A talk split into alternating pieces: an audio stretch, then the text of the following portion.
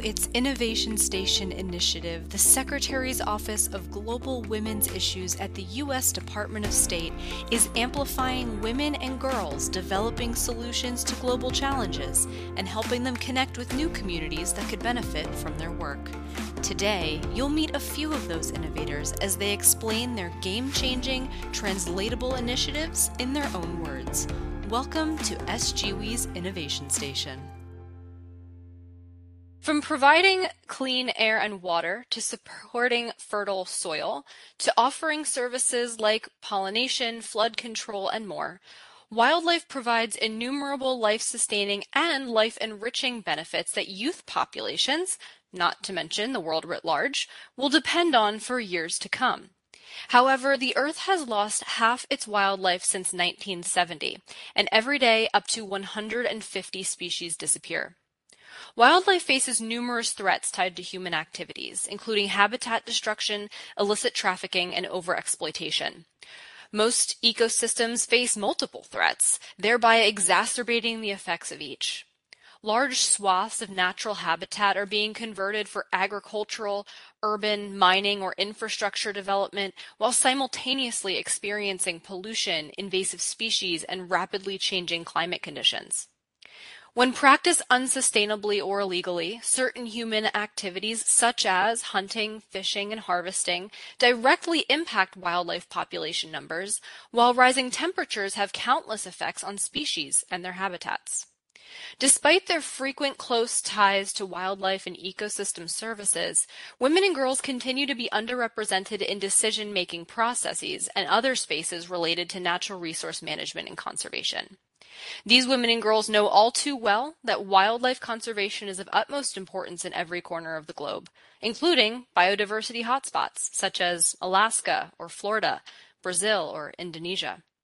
In this discussion, we'll hear from two young women working to protect terrestrial and aquatic animal species using innovative approaches that demonstrate the important role of youth in wildlife conservation. Please join me in welcoming our panelists, Anika Puri, creator of the Elephant Savior, or ELSA, and Claudia Renta Ortiz, founder of Tinglamigos. So welcome, Anika. We are so happy to have you here with us today. Would you mind telling us just a little bit about yourself and the ELSA project? Thank you so much for having me. Um, so, hi, my name is Anika Puri. I am from Westchester, New York, and am currently a freshman at the Massachusetts Institute of Technology. And I hope to study electrical engineering and computer science, and potentially with a minor in biomedical engineering. So, my research is titled ELSA, a wildlife poacher detection solution that leverages machine learning driven spatiotemporal analysis of nighttime thermal infrared videos. And so, wildlife poaching of endangered species has um, been a highlighted issue even by the United Nations Sustainable Development Goals. And so when I was sort of researching this, I was looking specifically at the disparity in the movement patterns and hoping to increase the accuracy of detecting poachers. Thank you so much, Anika. We'll come back to you in just a moment. And Claudia, welcome to you as well. Would you mind telling us a bit about yourself and the Tinglamigos? Hello, everyone. First of all, thank you for having me here. For me, it is a lovely opportunity to talk about the conversation of the planet. And I am currently at the University of Puerto Rico, Mayagüez campus, and I am a geology student. student. And I would like to share about my organization.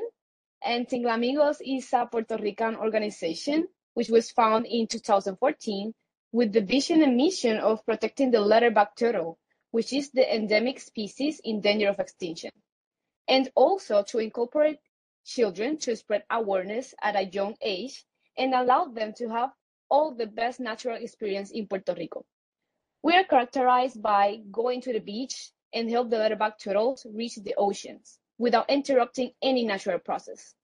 And you may ask, where does the name come from? Well, Tinglamigos mean in Spanish friend of the leatherback turtle, Tinglar meaning leatherback turtle, and amigos meaning friends. And I think this organization is the perfect reference or definition about what I, I am passionate about. And I really love to be in contact with the nature and contribute to the marine ecology. Thank you, Claudia.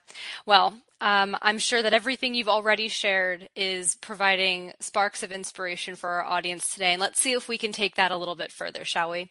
So I have a question for each of you uh, to really start this off.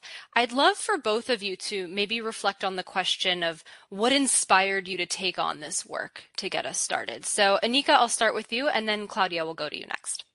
Yeah, so um, I remember the first time I was sort of truly exposed to wildlife poaching was when I was visiting Mumbai market with my family. And so there, what I saw was just rows of ivory jewelry, ivory statues, and I was really just taken aback by this because I was like, you know, wildlife poaching is illegal. How come it is still such a big issue? And that's really what got me thinking about, you know, what is currently happening. And when I started researching more into this, I saw that over 67% of the entire elephant population has disappeared in just the last decade.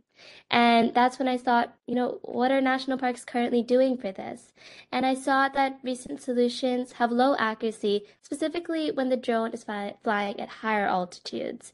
And that's really what kind of inspired me to look further into this problem and see what could I do about this? And, you know, what are some other just solutions to this such a big pressing problem? Awesome. Thank you so much. And Claudia, how about you? What what inspired your work? Well, since I was a child, I have a fascination for everything that have to do with nature, especially in marine ecosystem. I remember that it was a casual day in Puerto Rico, and I was in the beach, and suddenly I saw a plastic barrier that was about six meters long and that captured my attention. So I got close to the area and I saw a paper that contains information about what was going on. And I learned that I was standing in front of a leatherback turtle nest, and I have never heard about that species before. So I proceed to call the phone number that appeared on the paper.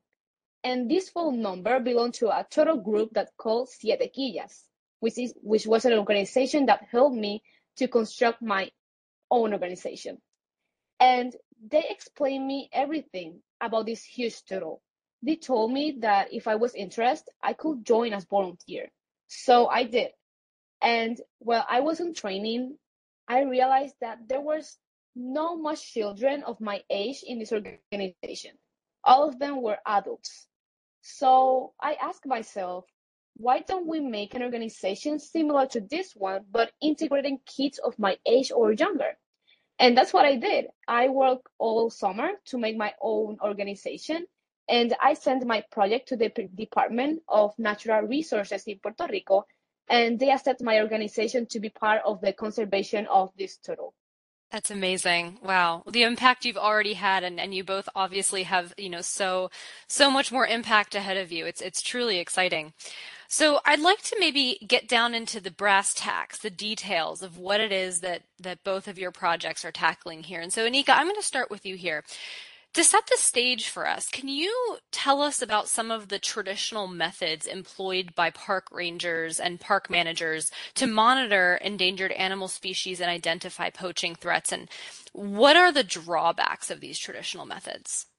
Yeah, so currently in national parks, they're deploying drones equipped with very high resolution thermal cameras. And so these drones are flying around the national park, and their video footage is then kind of going back to the ranger stations. Now, at the ranger stations, currently it's a very tedious procedure where technical operators must manually look through this video feed 24/7 looking for poachers, which, as you can imagine, very tedious and very error prone. Now, recent research has worked to automate this process. However, they're using shape-based detection algorithms now, imagine the drone is flying at altitudes of 500 feet or higher, and you're looking for little elephants and humans that look like little specks in the video footage from 500 feet or higher. Now, this is resulting in low accuracy when we're deciding is this object an elephant or a human solely based off of its shape. So, that's currently what's happening in national parks and why I was so surprised when I saw that the accuracy was so low as low as 20% or it was manually being done. That is really surprising. And and so when you went ahead and were doing your research, you ended up developing a prototype again called the Elephant Savior or ELSA. Um, so can you tell us how the ELSA prototype overcomes these challenges and you know ultimately results in pretty impressively accurate poacher identification? Yeah, for sure. So while I was kind of looking at these data and these videos of elephants and humans, I began to realize that as humans, we don't recognize objects solely based off of their shape. We look at other factors. For example, you know, how is an object moving in space and time?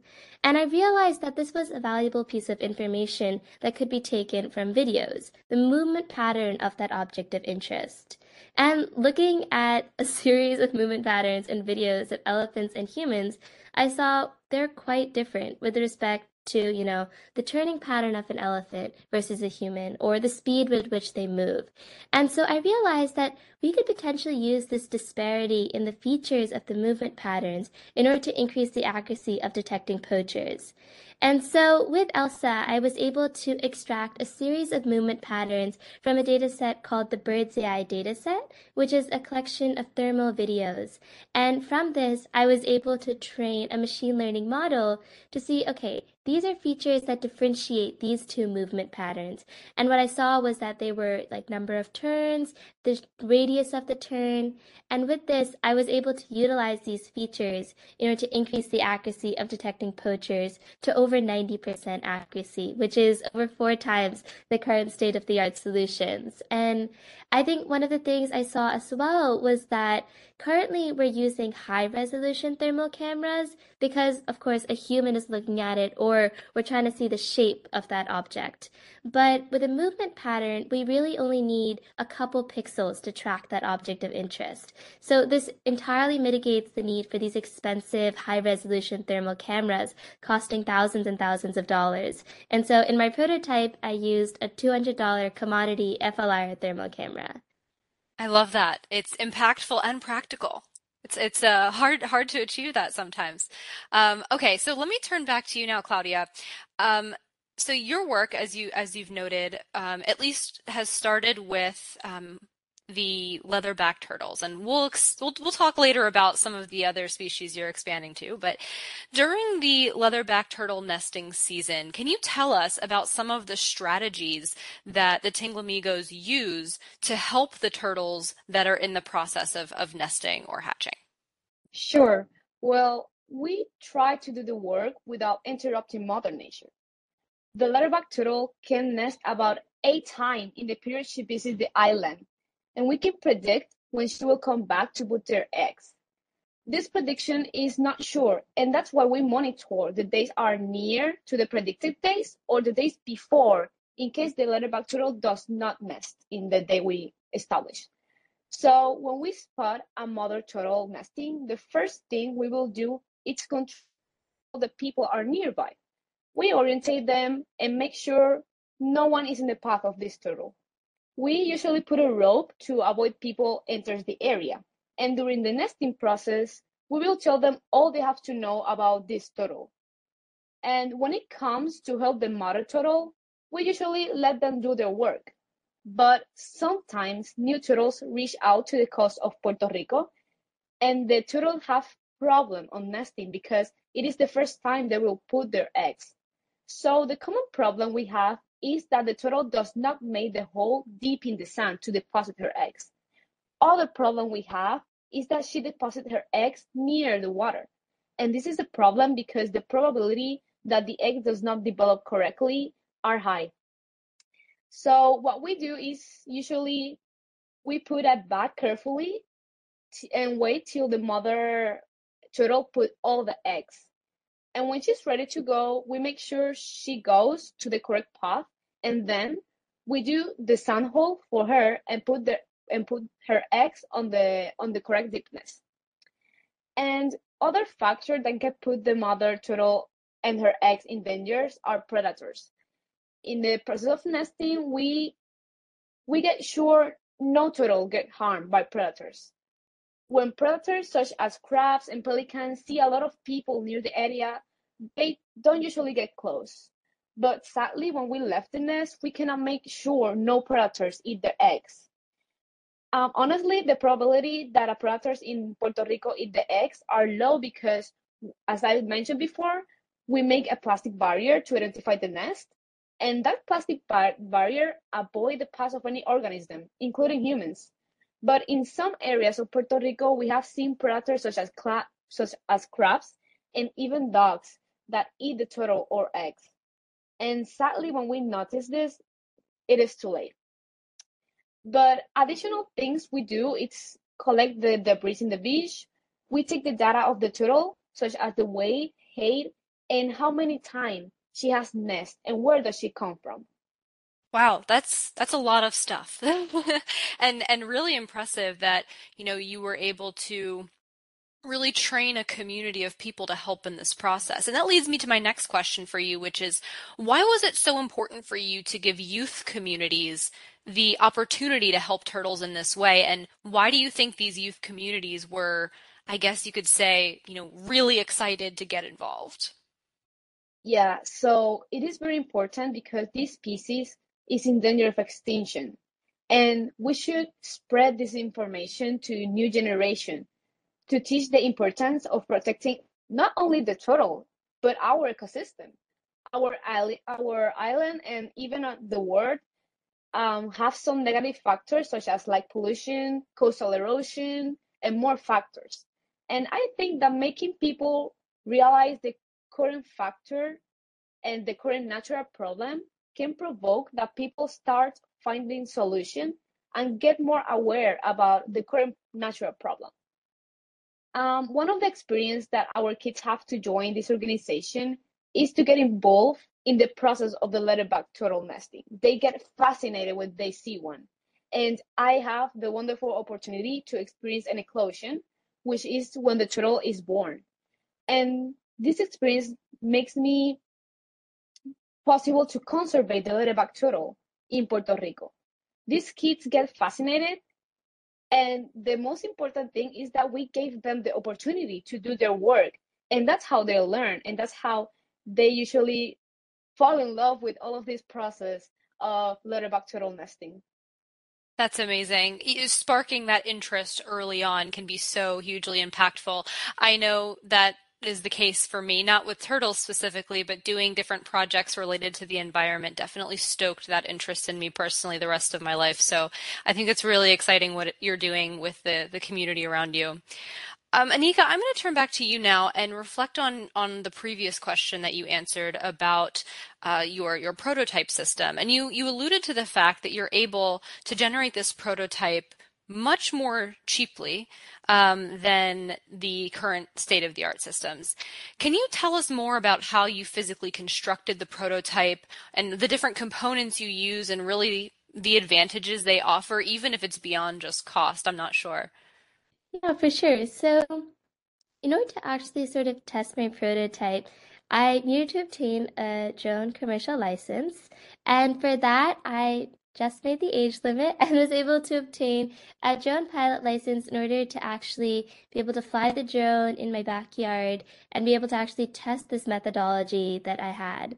And so the process looked a little bit like this, where I had my drone and then I knew I needed a thermal camera in order to actually obtain this thermal footage. And so for that, I was able to use a $200 FLIR thermal camera.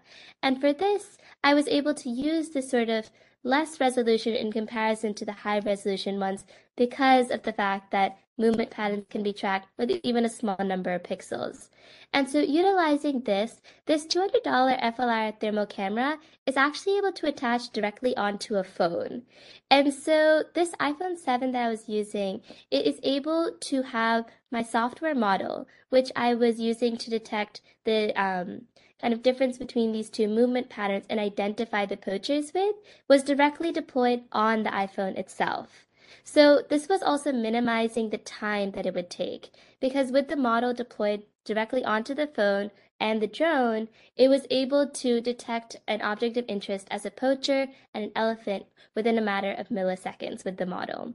So I was able to sort of deploy this phone and FLIR thermal combination onto the drone itself and was able to fly it up in the air in order to actually test my methodology and be able to see that it's able to accurately identify an elephant versus a poacher with um, its movement patterns and the disparity between the movement patterns of an elephant and a poacher.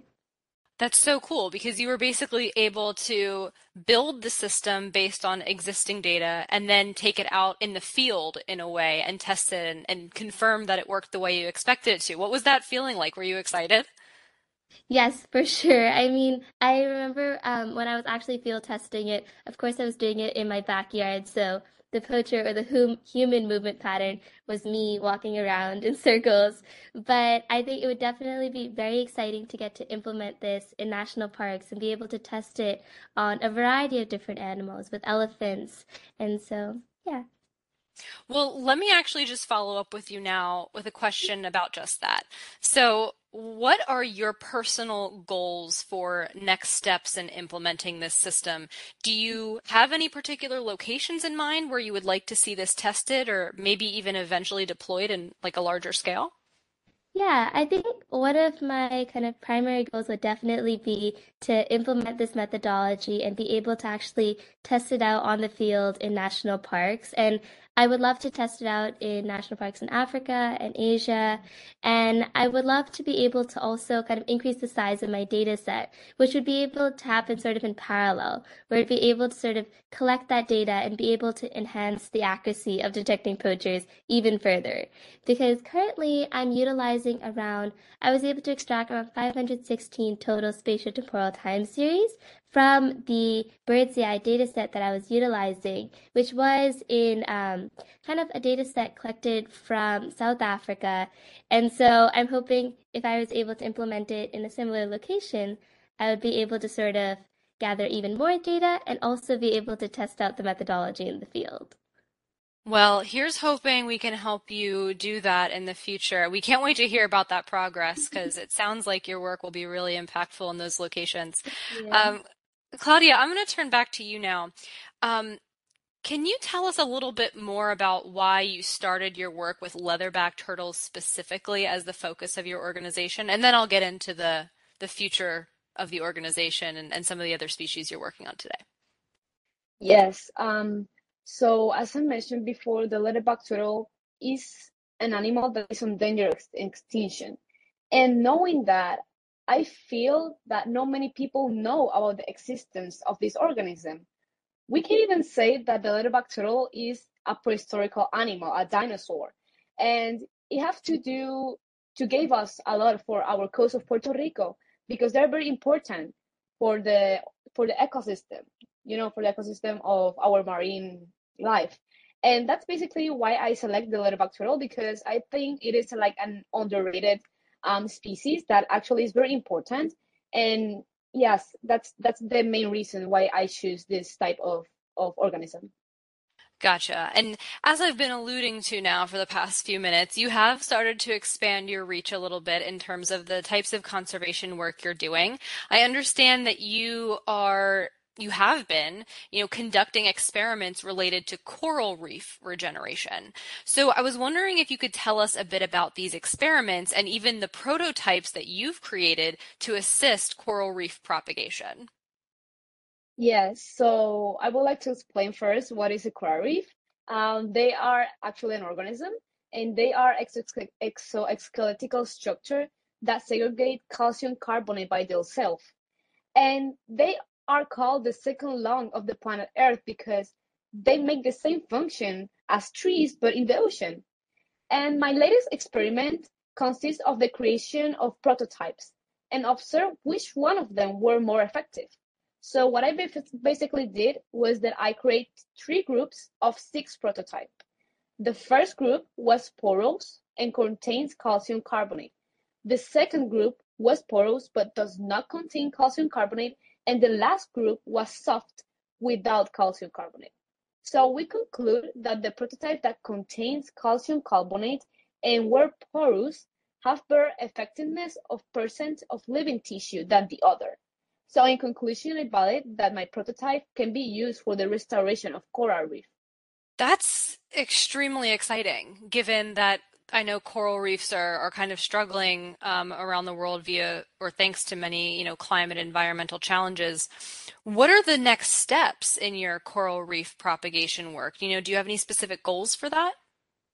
Yes, sure. So I am a currently geology student at the University of Puerto Rico, Mayagüez campus, and I am working with several projects right now. But my goal on coral reef is studying the disease that is new in the coast of Puerto Rico, which is called stony coral tissue loss disease.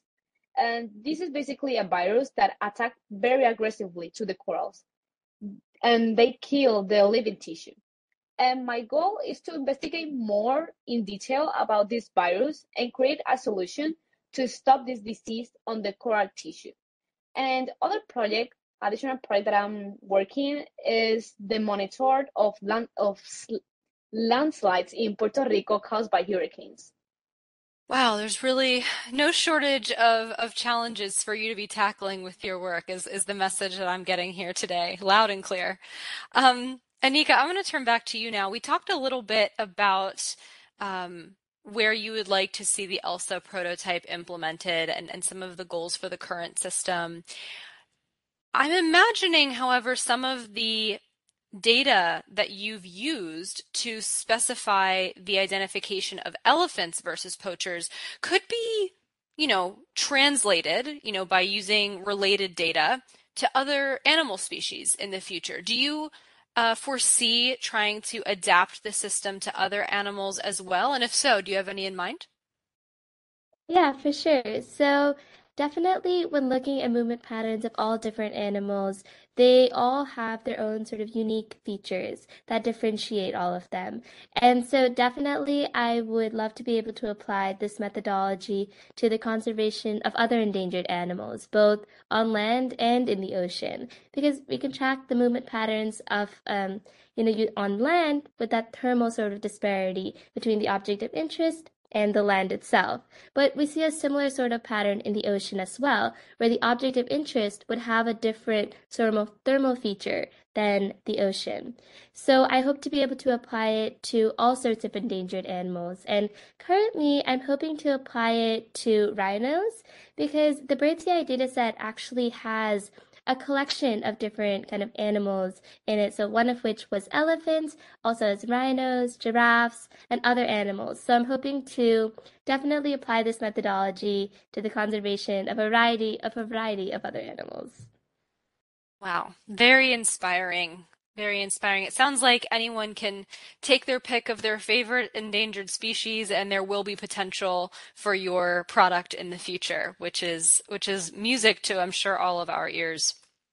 Claudia, I want to turn back to you now um, and ask you a little bit about something that you mentioned before, which is being able to communicate and message information about turtles, corals, conservation and the environment writ large um, with different audiences. And I know that you've done a lot of work, you know, speaking in schools, on beaches, at conferences, etc., to try to advance this this education part of the puzzle.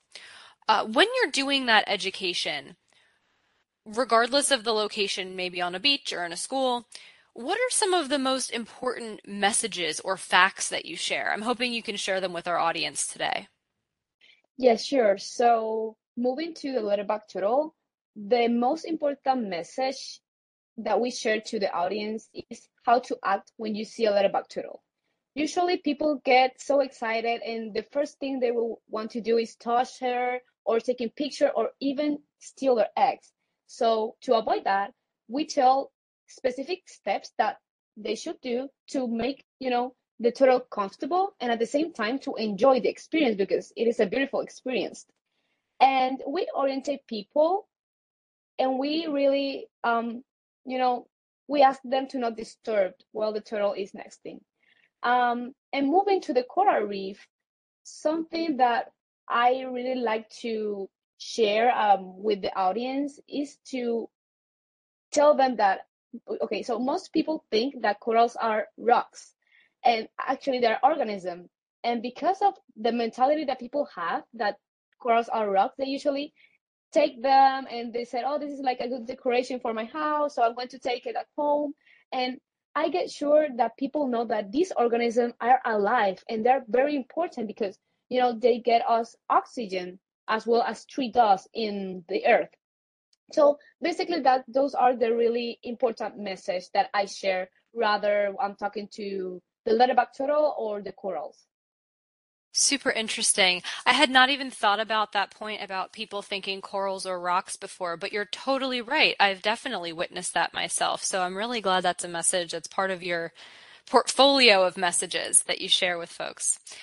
Um, we are we have a little over five minutes left, and I have, I think, a question for each of you, and then one that I'd like both of you to answer. So we have about three questions left, just for your awareness. Um, Anika, I'm going to turn back to you now and and go in a little bit of an uh, not a tangent, but we're going to go a little indirect related to the ELSA project, which of course is based on algorithms and, and AI and machine learning. You are passionate about ensuring that women, girls, and people of color have a role in developing artificial intelligence and other sorts of emerging technologies. From your perspective, why is this so critical? For sure. So I remember the first time I was exposed to artificial intelligence. It was the summer of my ninth grade, and um, I had just gone to Stanford AI Lab summer program, and there there was 30 of us girls all you know being exposed to artificial intelligence for the first time being kind of immersed in this world of technology and truly witnessing you know artificial intelligence applications firsthand and we almost were not even thinking, you know, there's just so many applications for social good. How could it ever do any bad? But as we slowly started, um, kind of looking into it and kind of researching it more, we realized that there that artificial intelligence, because it is such a database technology, it can have negative implications on the very people it is designed to help. And one of the main things we need to keep in mind while utilizing such a powerful technology is that the data that it's using accurately represents the society that it is going to thereon and sort of help. And so, what we really need to ensure is that women, people of color, and all sorts of minorities in the field of technology are represented, have a seat at the table, and have a hand in making these data sets and sort of creating the technology of the future. And so, that's really kind of when I came back from the summer program, I wanted to be able to share this kind of experience that I had and the sort of realization that I had with others in my community. And so, I started off very small, just kind of reaching out to my local library, seeing, you know, hey, could I like organize this little event and, you know, call over some of my friends and, you know, have a couple like girls together and we could all just discuss this and we could share the sort of information with each other. And so slowly it's grown into a nonprofit organization where we just held a workshop in China, California, and I'm hoping to grow it even further to be able to share this sort of information and kind of share the ethics of artificial intelligence with others. Thank you so much, Anika. We could have a whole other conversation about this, to be honest. uh, Claudia, I'm going to turn back to you with one final question before we go into our parting thoughts. Um, and this is sort of big picture based on the work that you're doing, the observations that you've had working with these various species. How based on your observations, would you say climate change and other environmental challenges are impacting sea turtles, corals, or other marine life in Puerto Rico? Yes, so this is the second factor actually that impacts the ecology of nature. The first factor is the anthropogenic factor, which is the human factor. So basically the climate change affect the food change. Animals are dying because of the ocean heat, and one of the animals that are affected are jellyfish, the main food of sea turtles. Other things that impact climate change are coral reef. The second the I'm sorry, the sea turtle home. So what this make is that the turtle left their safety their safety place and get exposed in danger. And this is how predator attacks the turtle. Climate change is affecting us too, and it is one of the hardest topics to put an end into. Absolutely. Well, we will be moving on to more climate conversations in our next session. But before then, I do want to invite both of you to respond to one final question, sort of your 30 second parting thoughts, take home message, if you will.